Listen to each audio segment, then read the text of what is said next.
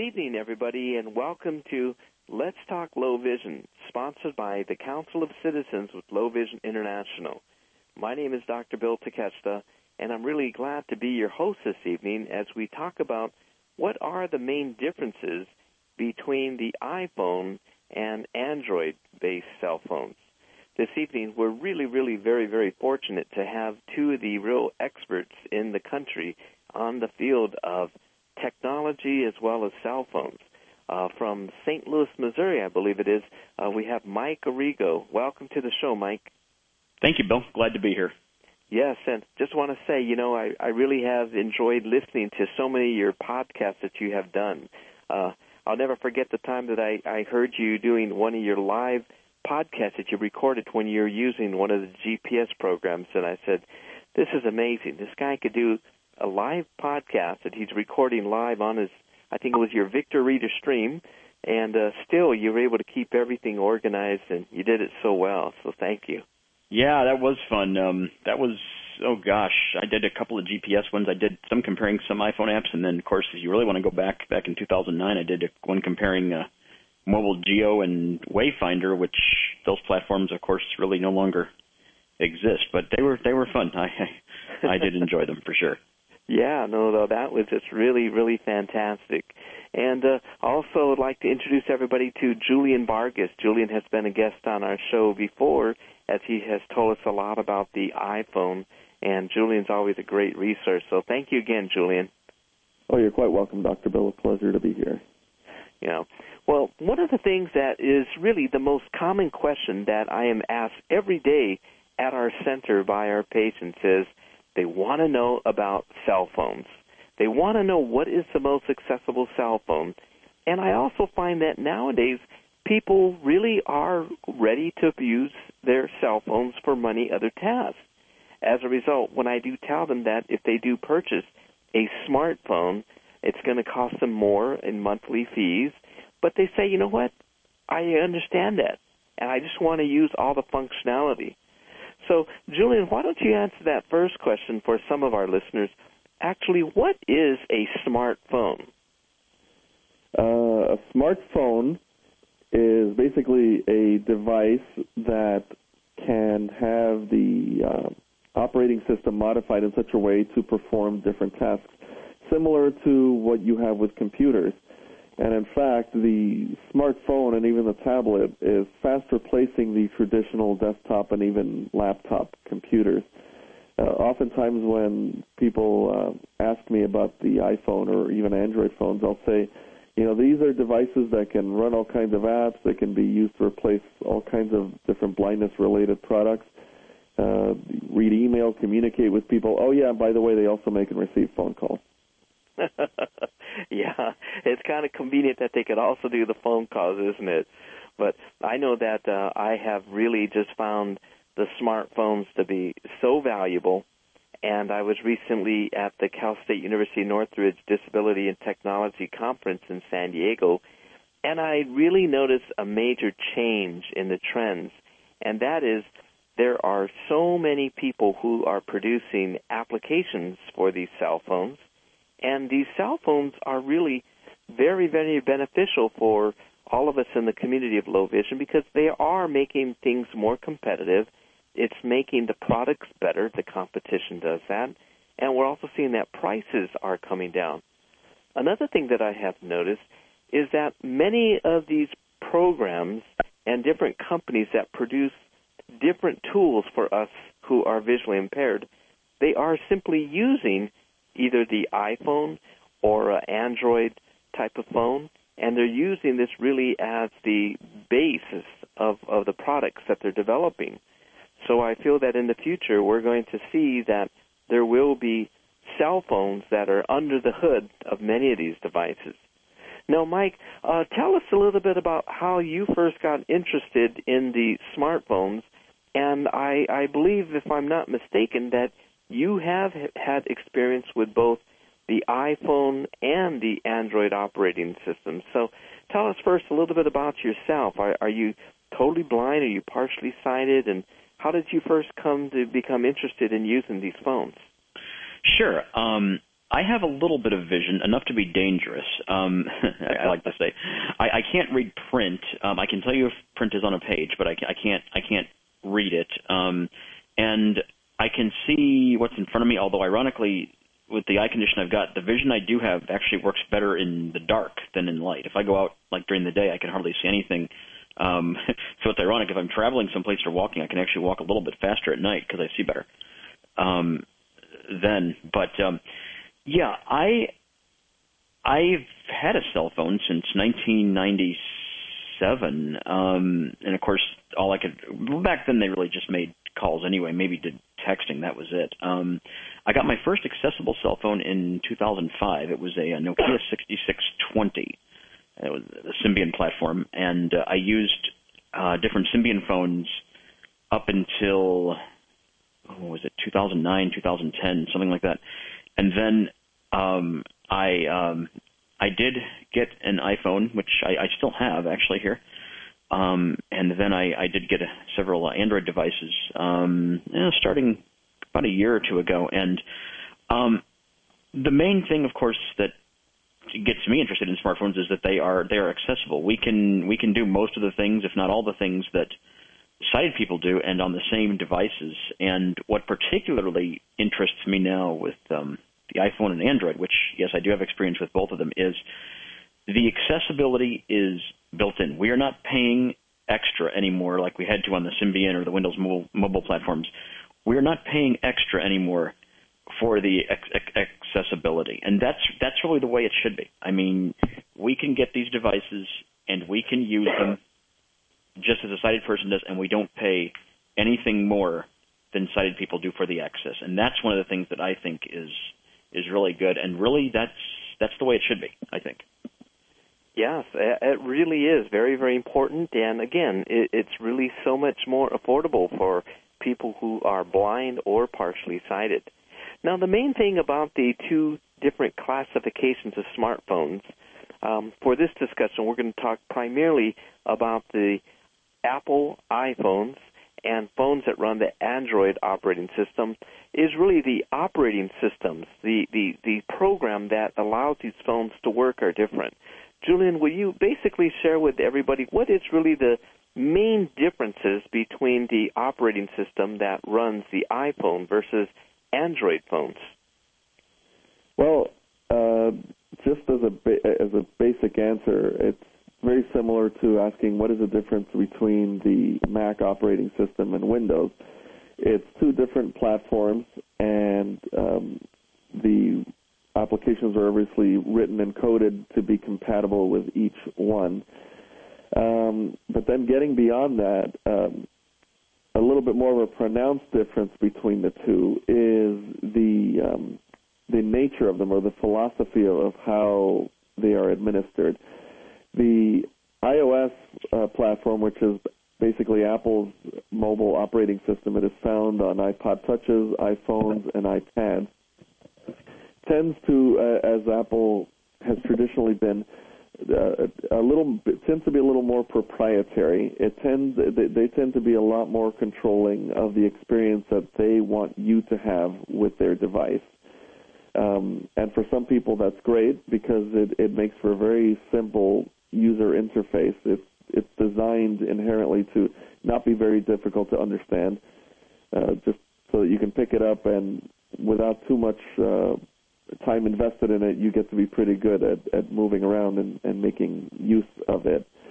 The Android operating system, on the other hand, is a an open source platform, meaning that Google puts out this operating system and puts it out in the wild, and people are able to do whatever they want to do with it companies can customize it, and you see this a lot in uh, different manufacturers. Like HTC has their customization overlay that they put over Android. Samsung has the TouchWiz that they put on theirs, etc. Also, the phone carriers are able to modify the operating system again to um, what they would like to have you use, um, and and meant to, to be optimized for their settings. Uh, none of this happens with iOS because the, the um, because Apple stays in very tight control over iOS. So there's not a lot of customization that the companies can do above and beyond it. The other thing about Android, of course, is because it is open source. If you get a hold of a phone that runs the uh, stock Android, or some call it vanilla Android, it means that it is exactly as Google puts it out. There's no overlay, and you can really do a lot more customization and tinkering and tweaking of it than you can with a device whose uh, operating system is more locked down. So, with all of that in mind, it really also gives a little bit of a picture of the future. I think that with Android, because it is a open open type of source system, many inventors or many people who simply want to produce something to help people, or people who are just simply trying to produce applications and sell them and make a lot of money, there's much more opportunity for people to develop these types of programs for the Android system Whereas those who are going to try to make an application for the Apple system, for the iPhone, uh, it's a little bit more strict. They have to get everything approved by Apple.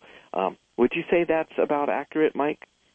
Yes, I would say that's that's very accurate. Um, with the, just to kind of add to what Julian was saying, Android um, it's neither neither philosophy is really wrong. They're just different. Um, if you want a device to just work, you're not worried about how it works. You you don't you know you're not wanting to really tinker a lot.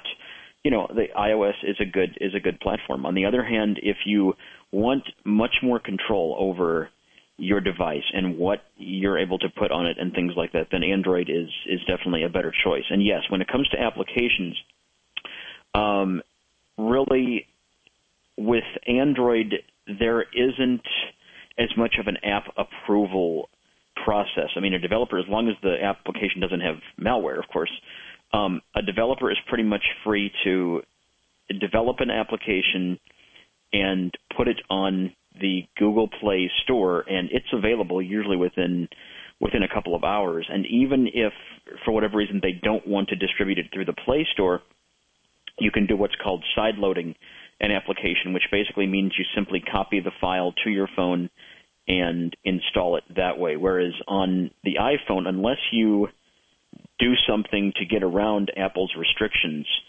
you can only install applications that Apple approves. And Apple, basically, there are very strict guidelines where Apple says, you know, you you can do this, you may not do that, and you know, an, an application has to to adhere to that. And if it's not, then Apple will not approve it. And you can only, out of the box at least, um, and unless you do some hacking to get around it, you can only install applications that Apple approves. Now, let's talk about the first thing for some of the people out there who are thinking about shopping for their first smartphone. First of all, what about service providers? Uh, when we talk about different telephone companies, whether it's AT&T versus Verizon or T-Mobile, uh, do we do we find that most of these service providers do they make their phones available through through each of these different services? Uh, Julian, you want to answer that? Well, um, all the phone carriers here in the U.S. Uh, carry um, um, Android phones most carry the iPhone. Well, I mean, the three of the big four currently carry the iPhone. AT&T, Verizon, and Sprint currently offer the iPhone. Uh, very strong rumors coming out that this year T-Mobile is also going to begin offering the iPhone.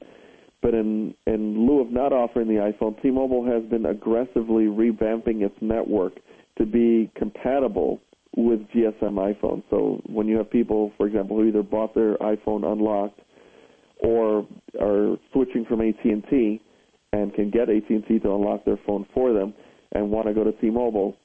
In a lot of the bigger cities now, T-Mobile has optimized the network to give really good performance to the GSM iPhones.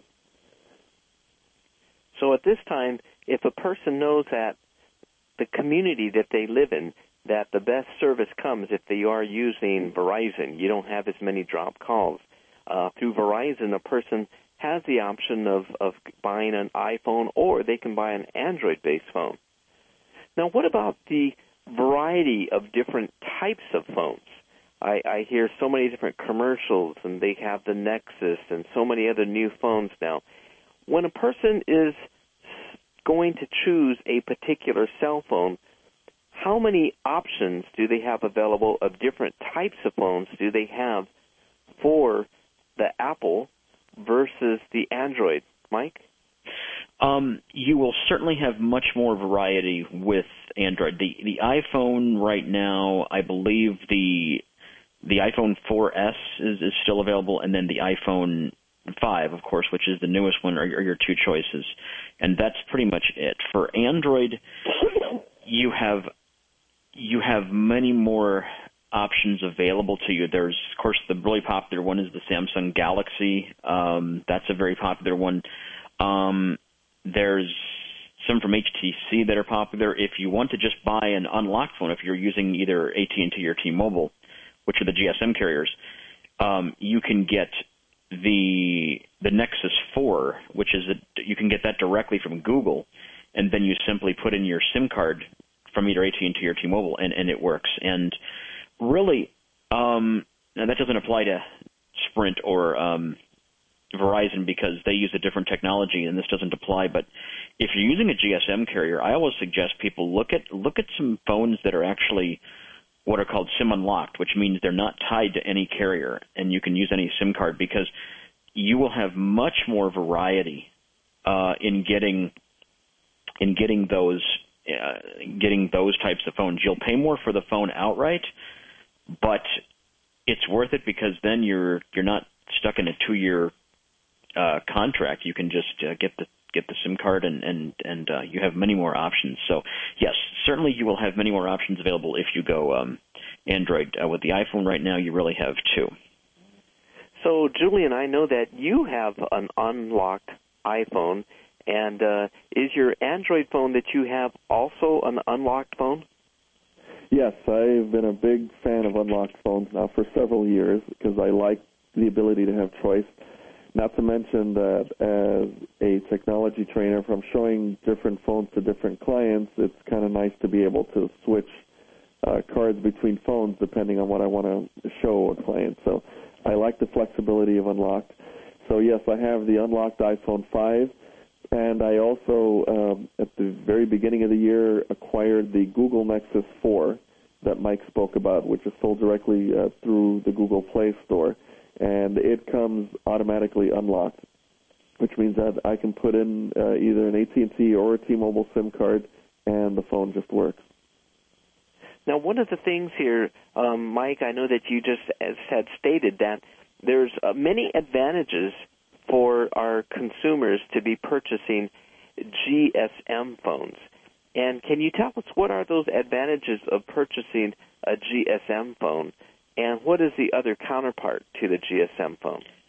Okay, yeah, let's let's let's look at the two cell phone technologies that are really common and sort of kind of um, explain this a little better. And I'll try my best to, not to make this too technical, so um, so everybody understands. There are really two cell phone technologies at this point. We have um, GSM, which stands for Global Standard for Mobile Communications. The, the C there, it's not GSMC, it's just GSM. Um, this is used by AT&T and T-Mobile. Um, and it's also used pretty much everywhere else in the world, uh, in Europe, Australia, uh, Asia, other places. GSM is the global standard. It's it's what pretty much every other carrier uses. And one of the main advantages to it, uh, and by the way, let's let's back up a second. When you hear LTE, which actually all the carriers, even in, in this in this country, are going to, LGE is LTE is basically 4G GSM is what it is. It's the fourth generation of it, and uh, all the carriers are switching to that. So the technology that I'm going to talk about here will be probably phased out. It might take several years but eventually it will probably get um, get phased out. But one of the big advantages of of the GSM standard is that your phone number and your account information is not stored on the phone itself. It's stored on a card called a SIM card, which stands for Subscriber uh, Identity Module, and that basically has your your account information, um, your phone number, all of that, and you can take that card out of a phone, put it into another phone, and that phone then has your account information.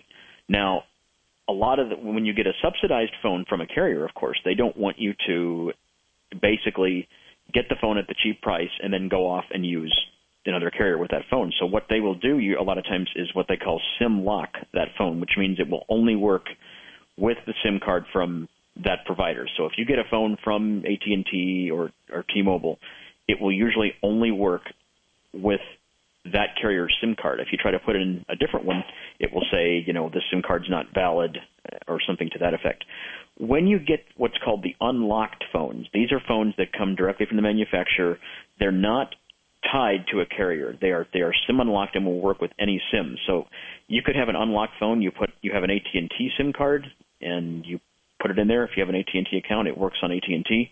You take that out. You put in a T-Mobile SIM card and it works on on T-Mobile. So you you could basically have several phones, and I actually have a couple of different ones. And uh, if you want to switch to a different phone, you don't even have to notify the carrier. Simply take your SIM card out, put it in the other phone, and you are you're you're ready to go.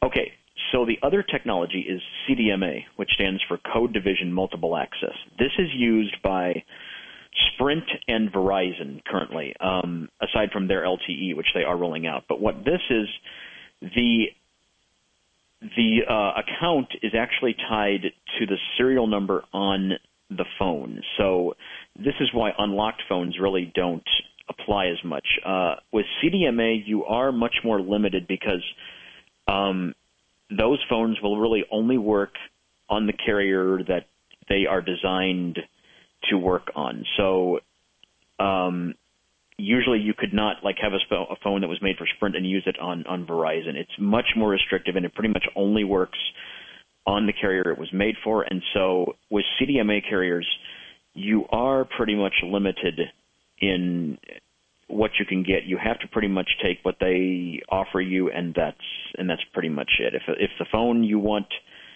is not available through them, you're you're not going to use it with one of those two carriers, and that's why that's why I'm a big fan of GSM. It's it's just far more flexible. Yeah, it really does sound like it has a lot of advantages, and I noticed that both of you um, have GSM phones. It's kind of interesting that both of you have GSM phones. And so, Julian, I noticed that uh, because you recently did purchase that Nexus phone that runs the Android operating system, and you then also have your iPhone, um, do you basically just have one phone number or one account with your carrier, whether it's if it's AT&T or T-Mobile, and when you want to use your iPhone, do you put the SIM card in the iPhone? And if the next day you want to use your Nexus, do you then just put the SIM card in the other phone and you you don't necessarily have to have accounts for each phone? Uh, yes, although I currently have service through both AT&T and T-Mobile, so I, I have service with both the GSM carriers here in the U.S.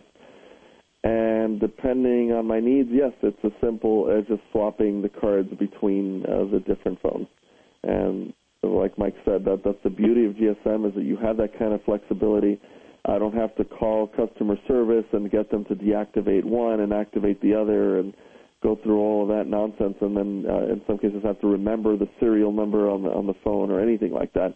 It's just as simple as uh, turn off the phone, pull out the card from one, pop it into the other, turn that one on, and now that phone is to the network uh, shows as me, and I can use the, the services just as I was doing with the other phone. I see the convenience of that. That seems really great. And if uh, we did have a person, Julian, who travels often to Asia or to Europe. I know that Mike said that GSM phones is the technology that's used in many other parts of the world. Does that mean that you could simply take either one of your either your GSM iPhone or your GSM Nexus, take it to Japan, for example, and then simply purchase another SIM card that would work in Japan, and you're ready to go?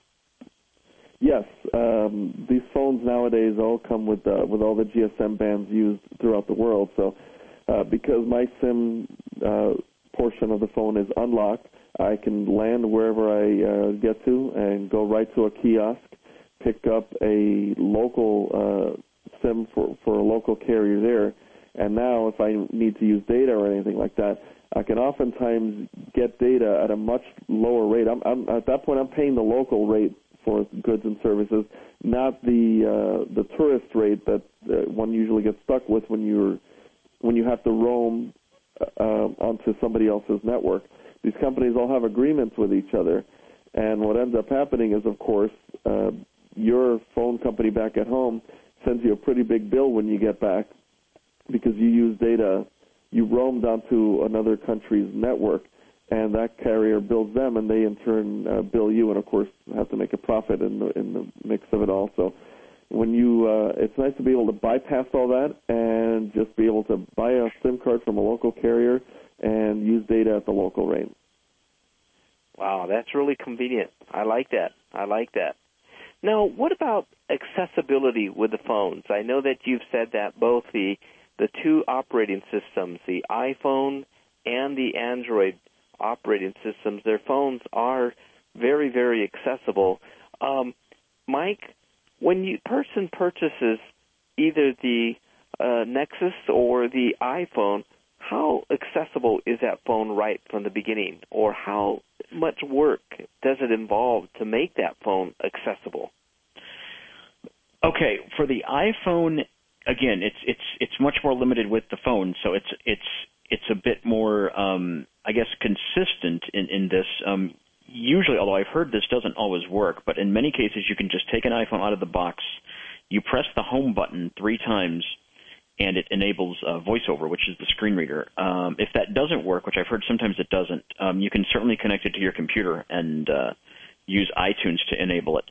Um, Android, if it's a stock Android phone like the Nexus, what you do is you take the phone out and you fire it up, and once you, once the phone's booted up, you take two fingers and you hold them on the screen for about five or six seconds, and it will say uh, you know, continue holding your fingers to enable accessibility. So you hold it for a few more seconds, and then what it does is it starts to speak. And the first thing it does is it takes you through a tutorial to show you the gestures and how to interact with the phone once the screen reader, which is called TalkBack, is is enabled. So, yes, um, they are both accessible out of the box. Now, one thing with some of these other phones, like from Samsung and, and other phones that put a, a relay or an overlay on top of Android that may or may not work.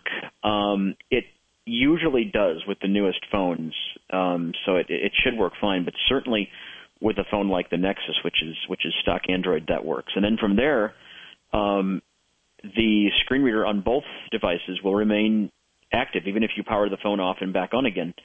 Um, it will remain active unless you um, deliberately disable it, which probably you wouldn't want to do. There'd be no reason to. Um, but uh, so yeah, yeah, they they both um, they both uh, provide the out of box accessibility, and you should be able to set them up without sighted help.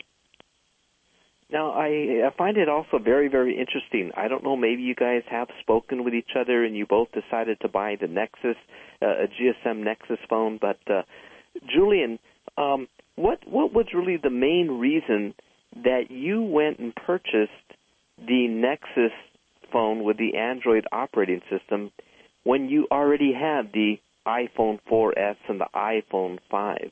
Uh, were you dissatisfied with your iPhones, or was this just something that you did out of curiosity?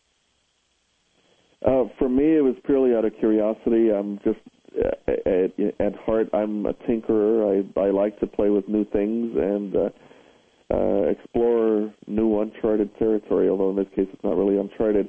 But I had I've been keeping up with the uh, Android accessibility uh, situation, uh, uh, in part uh, with Mike Arrigo's uh, podcast over the years on it, and I find I when it when it came to the Nexus 4 being released, I had heard enough about the current version of Android that runs on that phone, which is called Jelly Bean and the accessibility improvements that have been made that I figured, okay, it, I think it's about time to give an Android device a try, um, not only for my own satisfaction or curiosity, but also, again, as somebody who trains people on portable devices and who's asked more and more about Android, I figure it's really time for me to know about it so that I can answer that question uh, better for people and, and give them, you know, a, a, a more informed answer as opposed to one that just leans more toward one direction and completely ignores the other. So I remember I called Mike and I was talking. I was getting some advice from him because originally I was looking at getting the Nexus 7 tablet because that, that sells for a really good low price. And then we were talking and came to the realization that the tablet didn't have things like a camera. And one of the things I wanted to be able to test on Android was uh, OCR and, and money, currency identifying, barcode scanning, and things like that. So quickly realized that uh, the uh, the tablet wasn't the way to go. I, I needed to get the phone. So that's what I did. I, I went online and I put in the order for the phone, and it took I think like four weeks because it was on back order. but wow. the phone arrived. Actually, I got it New Year's Eve when I got home from traveling, and um, it's been a lot of fun. Now, um, Julian, may I ask um, what what has been the the prices of these phones if you were to compare the iPhone 5 that you just purchased and then also the Nexus? Well, there's a huge price difference actually. Uh, the iPhone 5 unlocked for 16 gigabyte model uh, when you buy it unlocked means you don't get it with a carrier subsidy, so you're paying the full Apple retail price of $649 plus tax. The Nexus 4 was $300 cheaper, and it also has 16 gigabytes of storage. Uh, the processor is equal to, if not even a little faster than the iPhone 5, and it was uh, again unlocked. So I was really impressed with the pricing on this Nexus phone because I, I would have expected it to be uh, on par with the iPhone. Wow, I, I'm I'm surprised at that price also. Now, Mike, uh, you you basically stated that both the iPhone and the Nexus they're very very easy to get the accessibility. With the iPhone, you could press the home key three times, and uh, with the Nexus, you could put two fingers on the screen, hold it there, and I like the fact that it does give you a bit of a tutorial. Um, what's your what's your feelings? What's your uh, ratings regarding the voice that comes from the phones? If you're talking about voice over from the iPhone versus talkback from from the Nexus or the Android, which one do, do you pre- prefer? Or are there any advantages or disadvantages of each? Okay. Um, the iPhone's voice uses the nuance of vocalizer, so those of you that are familiar with like um, Samantha, who's the voice that it uses uh, on that. Um, it's the same voice that's also on the Victor reader, and it's commonly used in some of the GPS uh, devices like Garmin and, and TomTom and things like that. Um, it's decent. Um, it, it, it's decent. Um, certainly very understandable. On Android, it's a little more interesting because again, we, we get into this more this this flexibility thing of Android. The voice that comes with Android, um, the U.S. English voice that comes with it is okay. It's it's definitely very understandable. Although out of the box, I actually like the UK English voice a little bit better. It's a UK English male voice. But the difference with Android is you can install other voices uh, and, and then use them as your system voice for your screen reader, for your GPS navigation, whatever the case might be. You can't do that on the iPhone. With the iPhone, you are limited to what voices Apple gives you, and that's that. They don't let you install other system voices. So on Android, we have um, some other voices. Let's see, we have the Acapela voices. Uh, that's, that's Heather, uh, Ryan. Those are the U.S. English voices. For those of you who are familiar with that, um, we have Ivona, which is what I use. Um, that's my favorite one. There's a U.S. English voice named uh, Kendra, and there's also other languages for these also. And once you install a voice, um, and you can set what your default text to speech engine is, then TalkBack, your screen reader, or any other application that speaks will use that voice. So if you don't like a voice on Android, there's a lot more that you can do about it than you can on on the iPhone. Oh, that's nice. All right, um, Julian, I know that you do have some vision, but I also know that you do use the voiceover. But for some of our listeners who primarily would like to use the magnification features of the iPhone and the magnification features of the Nexus, uh, can you can you share some comments about the visibility using the magnification and the changes of contrast and such? Uh, I will be upfront and say that I have not played too much with the magnification on the Android. However, On the um, I- iPhone, it works very nicely. Um, and the nice thing too with the latest version of the uh, operating system with the iPhone is that now you can use the magnification along with VoiceOver.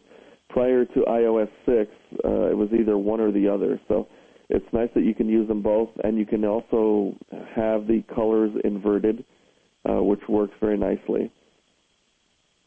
So, um, can you again uh, clarify a little bit more? So, is it only if a, let's say that a person does have an older iPhone, the iPhone 4S, they would then simply need to upgrade their operating system to iOS 6, and then they could use the magnification and the voice over speech. Yes, this is one of the one of the uh, plus things for for the Apple side of this is that uh, Apple continues to support a lot of their older devices. And if I'm not mistaken, I think uh, as far back as the iPhone 3GS, which was the one that came out in 2009, that was the first to have accessibility built into it. I think even that phone is still capable of installing the latest versions of iOS 6. So all the, and of course the the performance is going to vary because the newer operating system makes more demand on the hardware. Older phones have slower hardware, so you may have some lag and things like that. But you can still run the newer operating system even on older iPhones. Oh, that's great. Now, Mike, have you had any uh, experience with the magnification features of the uh, uh, Android operating systems, the Nexus? I I haven't because I don't use that. I can tell you what's available in there, but uh, I can't tell you how it works. There is um, a magnifier um, where you can use gestures to um, move a, a, magnifier around the screen, and it will magnify what um, whatever you you move to.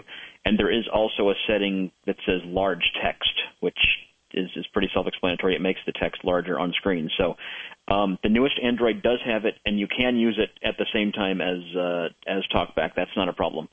Um, but uh, I have no uh, I have no experience with it since um, I I can't read print. I can tell if something's on the screen or not, but I can't read it. So there'd be no I, I don't have enough vision to read it. So there'd be you know I, I haven't used okay. magnification.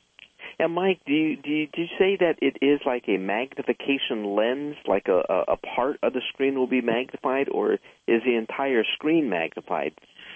I don't know. I know there are gestures that you can use to to move to move the magnification around. That I that I do know, but I don't know if it also does the whole screen or how exactly that works. I, I'm just not I'm just not sure on that. Okay.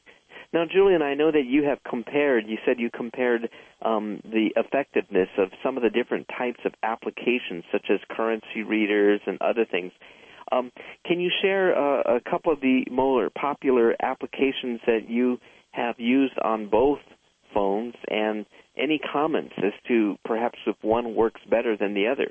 Let's talk, start first with the currency identifier. Okay. For currency identification, my favorite app on the iPhone is the Looktel Money Reader, which sells for $9.99 if I'm not mistaken. It's an excellent product. It just it's very simple. You just turn it on and hold the uh, phone, uh, the camera of the phone, hover it over any U.S. currency, and in, in instantly identified. And actually, I understand it works with euros and Australian and uh, Canadian dollars and a few other ones that I can't think of. I think pounds, British pounds as well. So you hold it over currency and it's almost instantly identified. Uh, on the Android side, there are two apps. Uh, one is called Darwin Wallet, and the other one is called Ideal Currency Reader.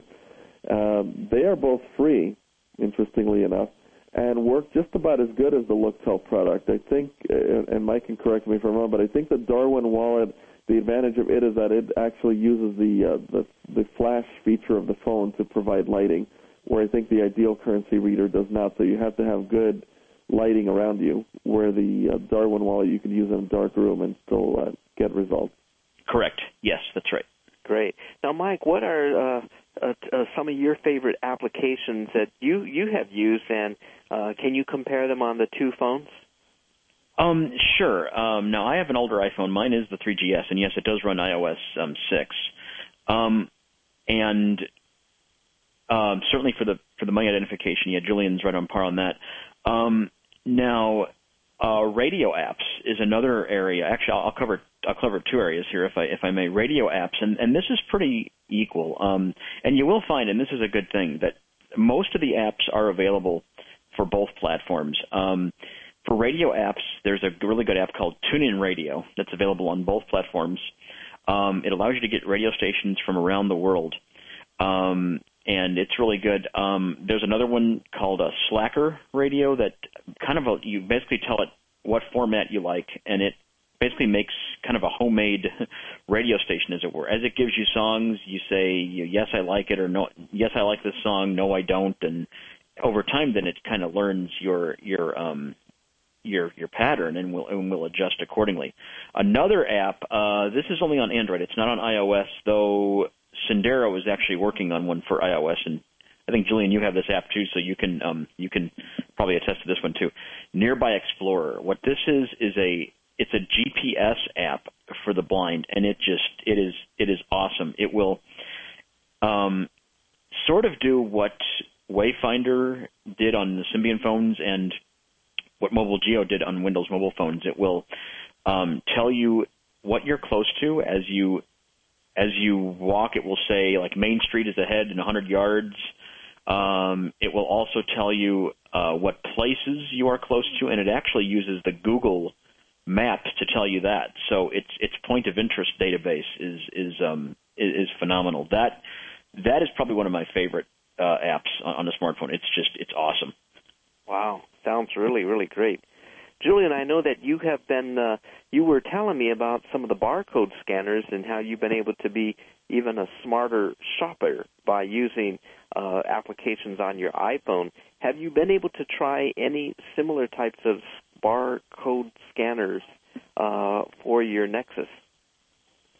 Um, I have not really played or, or found any. I, I know that um, there are some uh, barcode things out there. I haven't gotten a chance to play with those much, but I can tell you on on the iPhone side, I really like Digit-Eyes uh, by Digital Miracles. It's one of the best barcode scanning apps I've ever worked with, and it is made specifically for people with visual impairment. So it's a lot more forgiving than some of the commercial products. What I find with a lot of the commercially available barcode readers out there is that they want you to line the barcode up and put it right uh, within a box or a rectangle that's on the screen. And if you don't get it just right, you're not going to get a read on that barcode. Where the Digit-Eyes app, it doesn't, it's not trying to get you to line it up anywhere. As long as the camera sees a barcode, it's going to grab it and get you the results. And even with the newest versions of it now, it gives you little beeps and hints and things to um, to let you know that you're getting close to a barcode. Now, uh, Mike, how about do you do any training to consumers or patients with low vision on how to use both both uh, uh, different operating systems for the phones, the iPhone and also the Nexus or the Android? One app um, I'll just mention briefly for Android. I think this does do barcodes. Um, it certainly does identification. It's a great app. I use it a lot. It's called Google Goggles.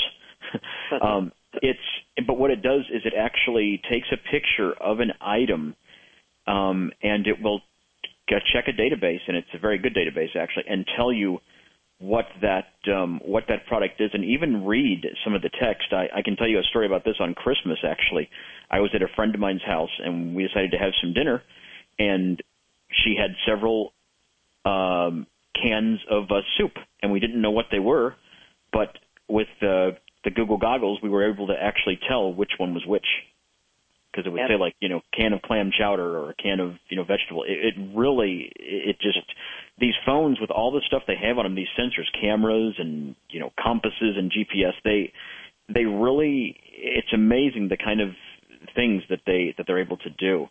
Um, as far as training, um, I haven't done a whole lot of of one-on-one training. I have done actually. Um, it's kind of funny you should ask that. I, I did. Um, I did uh, do some one-on-one training for somebody with an iPhone, uh, a good, a very good friend of mine, uh, last year, and she's actually a voice teacher. So I traded her some uh, iPhone training for some voice lessons, oh. which I think is a good, which I think is a good trade. Um, but in addition to that, of course, I the best, the, the main way I do my training is, is through my podcasts, and I and that's why I try to. Uh, to be as thorough as possible when I do those to try to, you know, so people can use those as both a demonstration to see, you know, is this something that they want to get into or want to try, or if they already have it, um, something that they can use to learn how to use something or, or you know how how something works. And I try to I try to do them in a way that that covers both things, and um, you know I'm glad people find them so useful. Yeah. Now now how can people get a hold of those podcasts? Um, a lot of my uh, Macintosh podcasts and some of my Android ones, although the Android ones on this site are pretty much outdated for the most part because they covered Android 2.3 and the accessibility has come light years in Android since then. But um, check out uh, blindcooltech.com. It's all one word, just blindcooltech.com. You'll find a lot of mine there. Um, they're not really posting new stuff as much anymore, so now you'll find uh, any new podcasts I do on the Blind Geek Zone, which is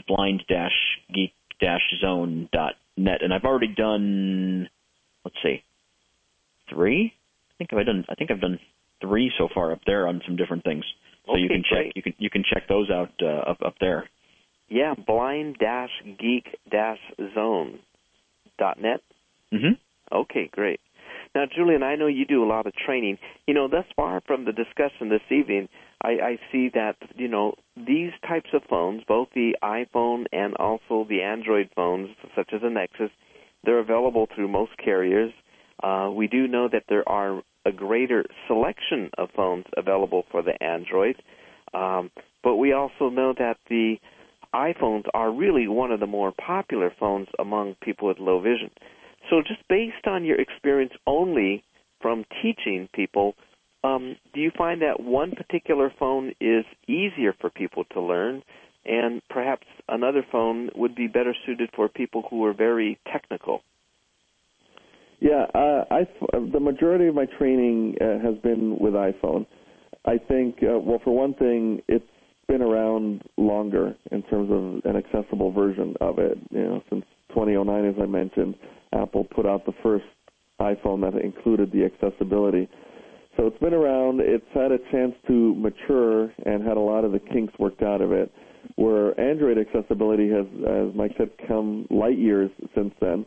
Uh, it really has made significant progress, but there's still, you know, a couple little kinks to be worked out here and there. And it's also, due to the nature of Android, a little more complicated for some people, which for people like Mike and I is great because we like tinkering with things. We just have that kind of geek mentality. But a lot of people don't really have that mentality. A lot of people just want something that uh, they set it and forget it, and it just works when they pick it up. Uh, and I think iPhone uh, is a little better in that respect because, uh, you know, for one thing, it's the accessibility is matured, and for the other thing, it's kind of just Apple's thing. They want their devices to be instinctively, yeah, easy and simple to use, not very intimidating to a new person. So it really depends, but I, I've certainly had occasions where I've had people call me and, and ask me for recommendations, and I'll chat with them for a while. And it turns out I say to them, look, it sounds like you probably want an Android phone because you want more control and more flexibility than what iOS offers. Great. Mike, do you have anything else to add to that? Uh, do, you, do you share the same type of opinion about the comparison of the two operating systems? I agree. Yes. Um, if you want something that's just going to work, you don't want to you don't want to really tweak it. You just want to pick it up. You just want it to work. You're not worried about how it works, or or you don't you know the fact that you don't have as much control over your experience.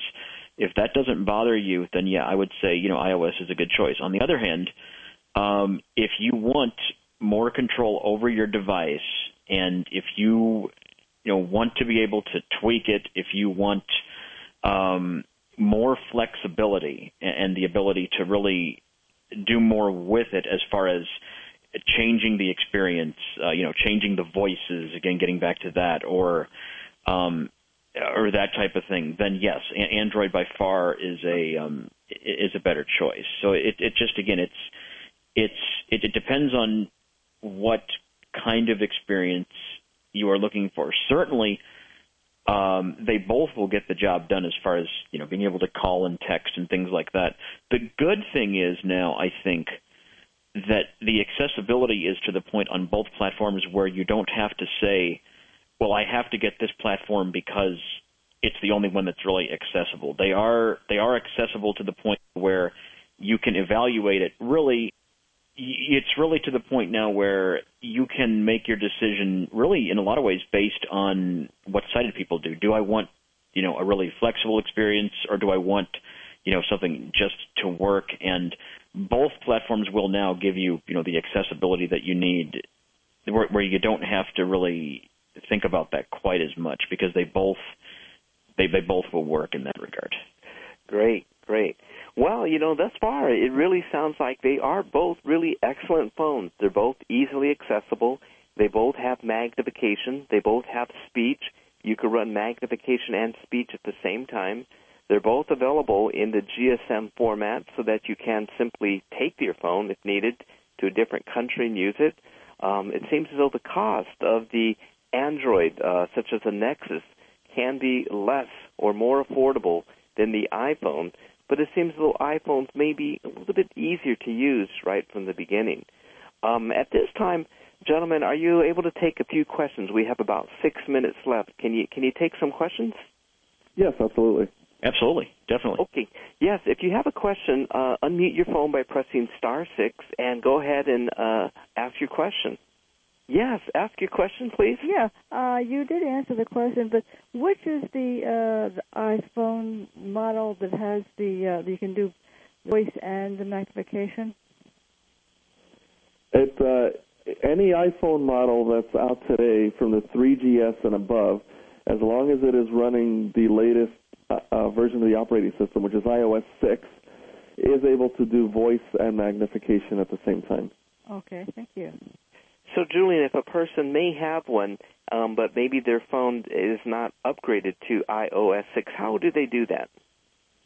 Well, if they're running iOS 5, they are going to need to uh, uh, plug the phone into the computer and uh, do it through iTunes.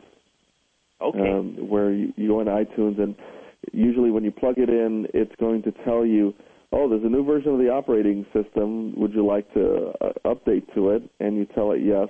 And of course, ideally, you always want to back up your phone first prior to doing it. And uh, then you're able to uh, do the update.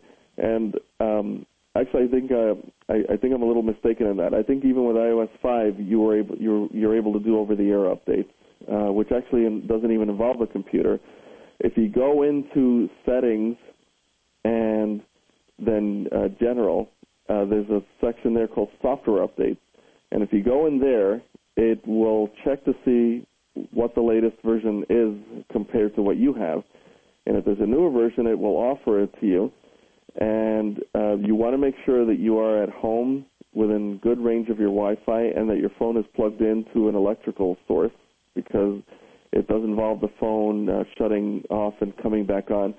I would give it a good 20 or more minutes for the process from beginning to end to give it time to download the operating system.